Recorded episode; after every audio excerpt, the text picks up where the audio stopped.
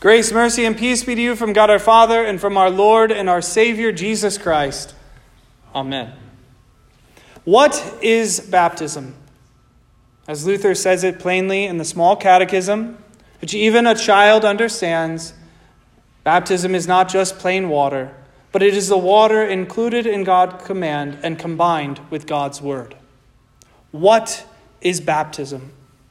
It's a question that all of us should take to heart and think about, especially as we consider the world that we live in. Have you ever asked yourself why we do not translate the word baptism? Baptism actually has a meaning behind it. It can be replaced with many English words, and I'll tell you some of those in a minute. But look at how we uh, read in the Greek baptism. In fact, you'll be able to hear it. I don't normally bring up Greek in my sermons, you know that, but today I will.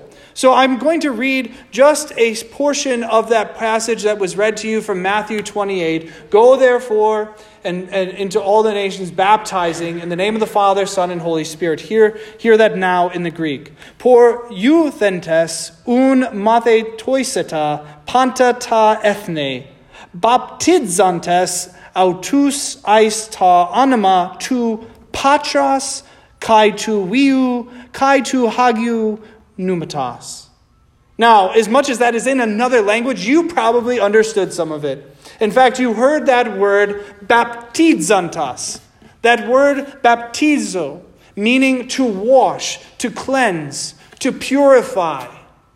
But we don't say that. When I translate that into English, I don't say, Jesus said, go and baptize or I don't say go and wash, or Jesus said go and make disciples by cleansing them. He, he's, we, we keep that word baptism.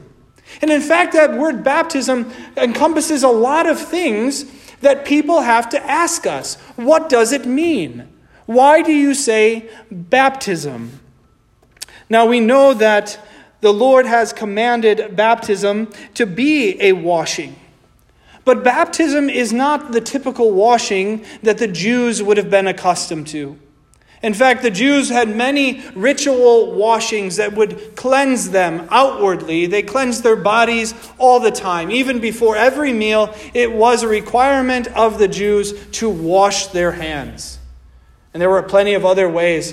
If you were a leper and you were coming back into the church having been cleansed, you were required to wash. It was an outward ritual of purification. But there is something interesting that's happening here. Because the Jews did not wish to wash or be cleansed in dirty water, it had to be clean water. But then you hear that John the Baptist is bringing out Jerusalem, that is the city, the major city, the capital city of the kingdom under, under David, and eventually split, but we won't go there. But he's bringing out this city where God has said to go and worship at the temple. There, he is bringing out all of those people that had listened to the scribes and the Pharisees and the lawyers and the Sadducees. And then he's also bringing out Judea and all the regions surrounding the Jordan. All these people are flocking out to Jordan, to the, to the Jordan River to be baptized by John the Baptist. But what was baptism? To them, they would have heard a cleansing. But to cleansing in the Jordan River? That's absurd. That's dirty water. But what does John come preaching? What is John doing?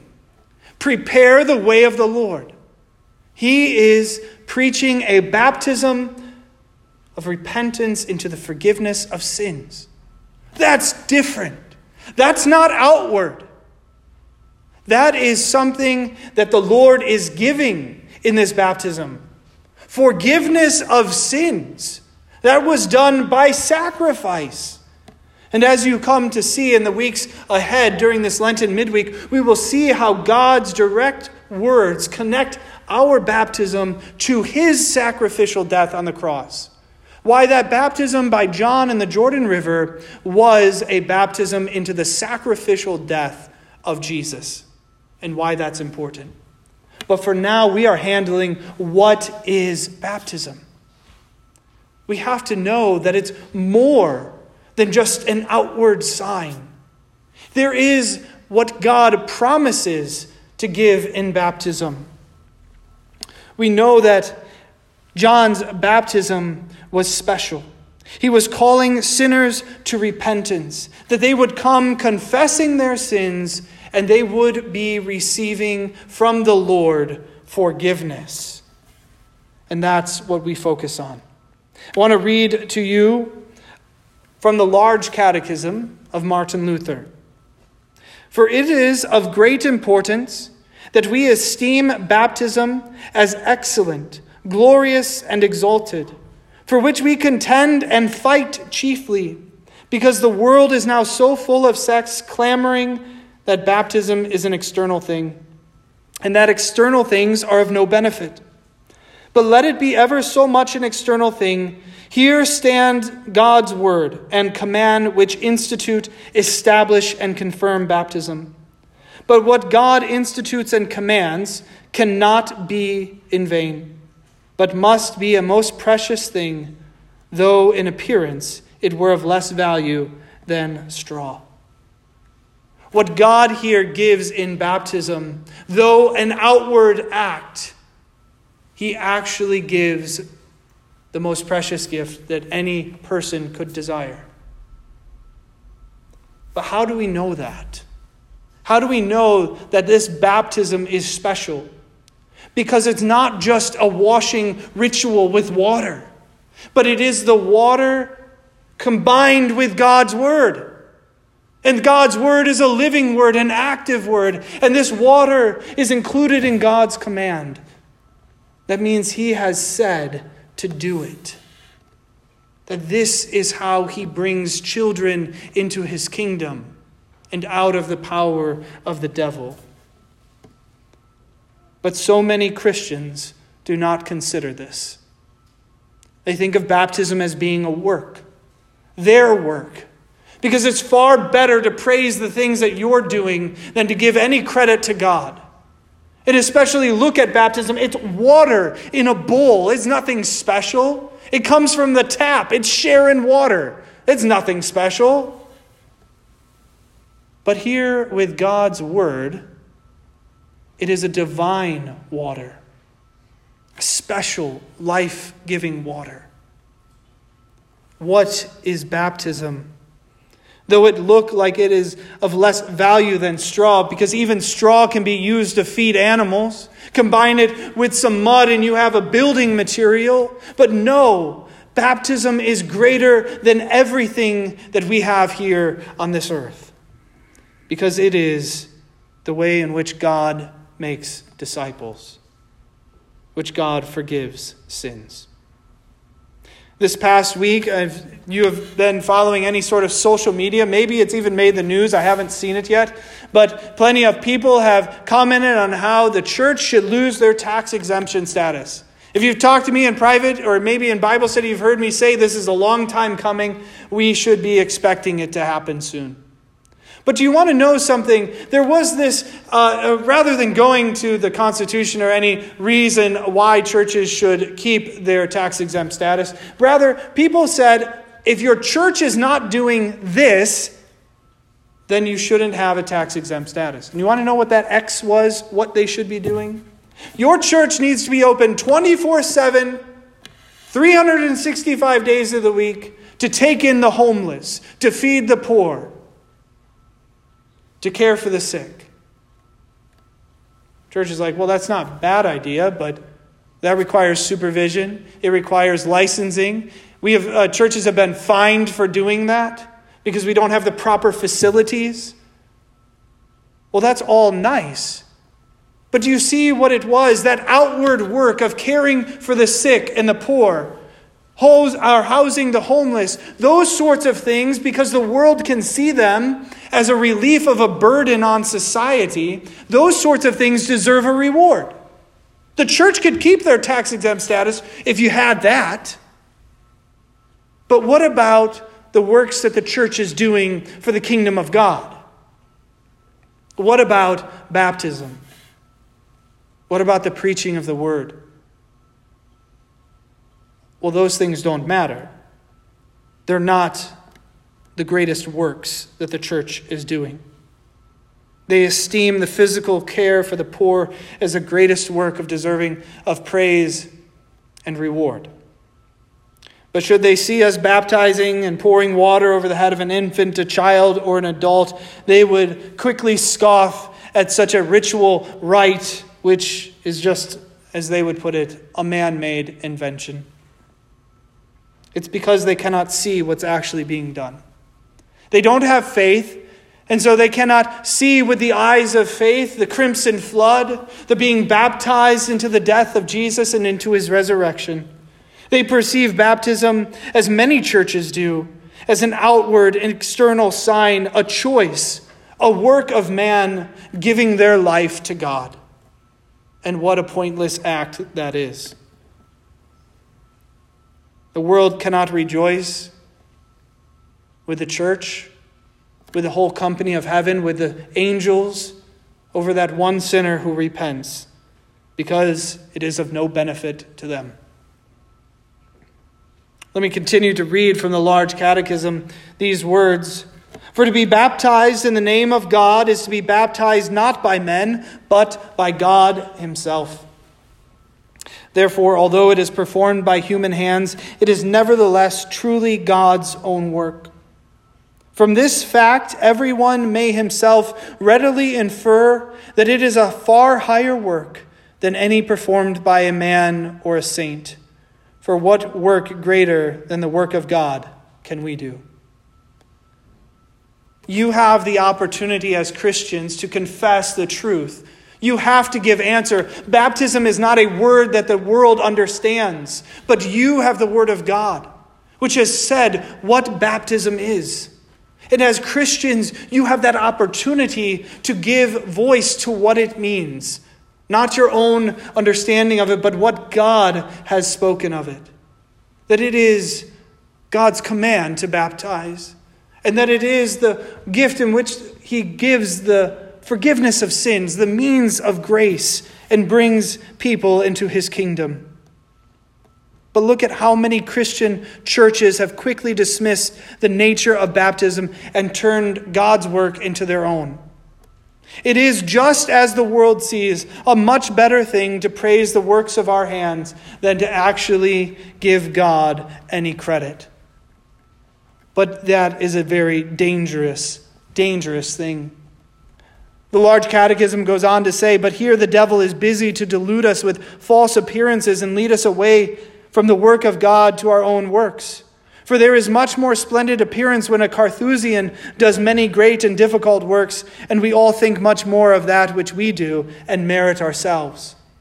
But what's the thing that we know? What did we sing on Sunday? What did we sing on Ash Wednesday? We sing about how our works will come to an end, how our strength is not enough. If our faith, if our baptism is on our own work, then when those storm clouds gather around you, when the crosses of this life press down on you, you will begin to doubt whether you have done enough. What is baptism? It is not your work, but it is the work of God by the power of the Holy Spirit to deliver to you what is won on the cross. Jesus life, forgiveness, and righteousness. To go on in the large catechism, we read, But insane reason will not regard this. And because baptism does not shine like the works which we do, it is to be esteemed as nothing. From this, now learn a proper understanding of the subject and how to answer the question what baptism is. Namely, thus that it is not mere ordinary water, but water comprehended in God's word and command, and sanctified thereby, so that it is nothing else than a divine water. Not the water in itself is nobler than any other water, but that God's word and command are added. That is what we must confess as Christians, because that's what baptism is. It is God's work. And when we see baptism by faith as God's work and not of our own, we have a sure confidence in what is actually happening. We believe then that baptism cannot be destroyed. Though a man fall into sin, he is always able to be brought back to his baptism.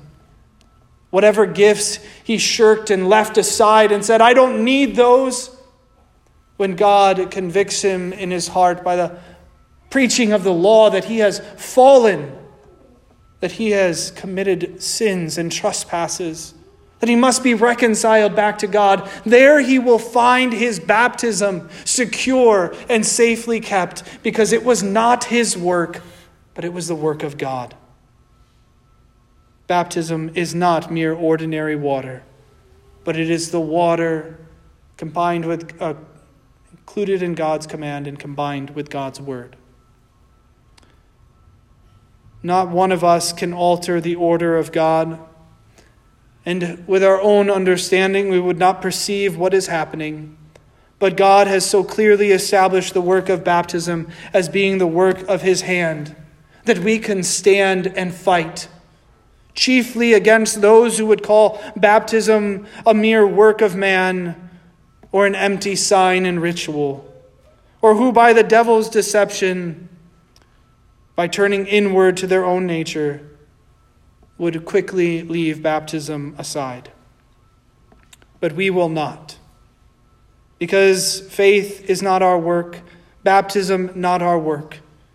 We shall have confidence in the marvelous things that the Lord is working with us through his holy word, in these simple, simple things like water, bread, and wine.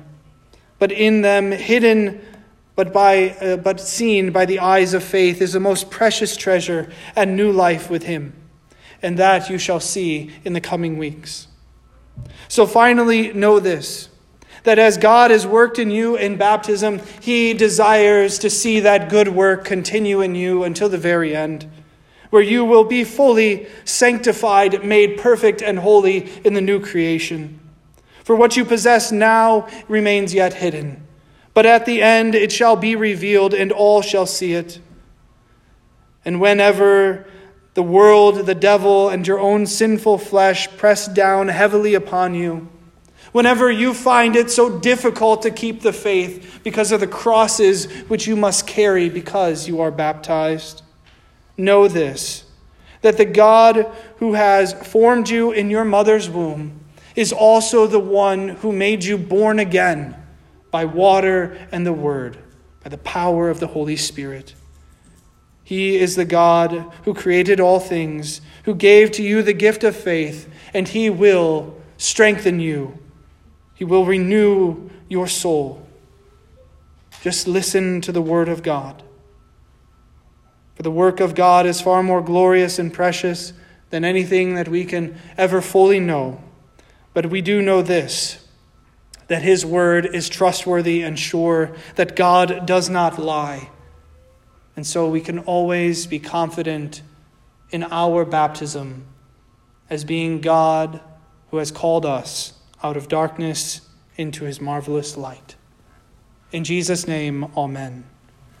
Now may the peace of God, which surpasses all our understanding, guard and keep your hearts and minds in Christ Jesus our Lord.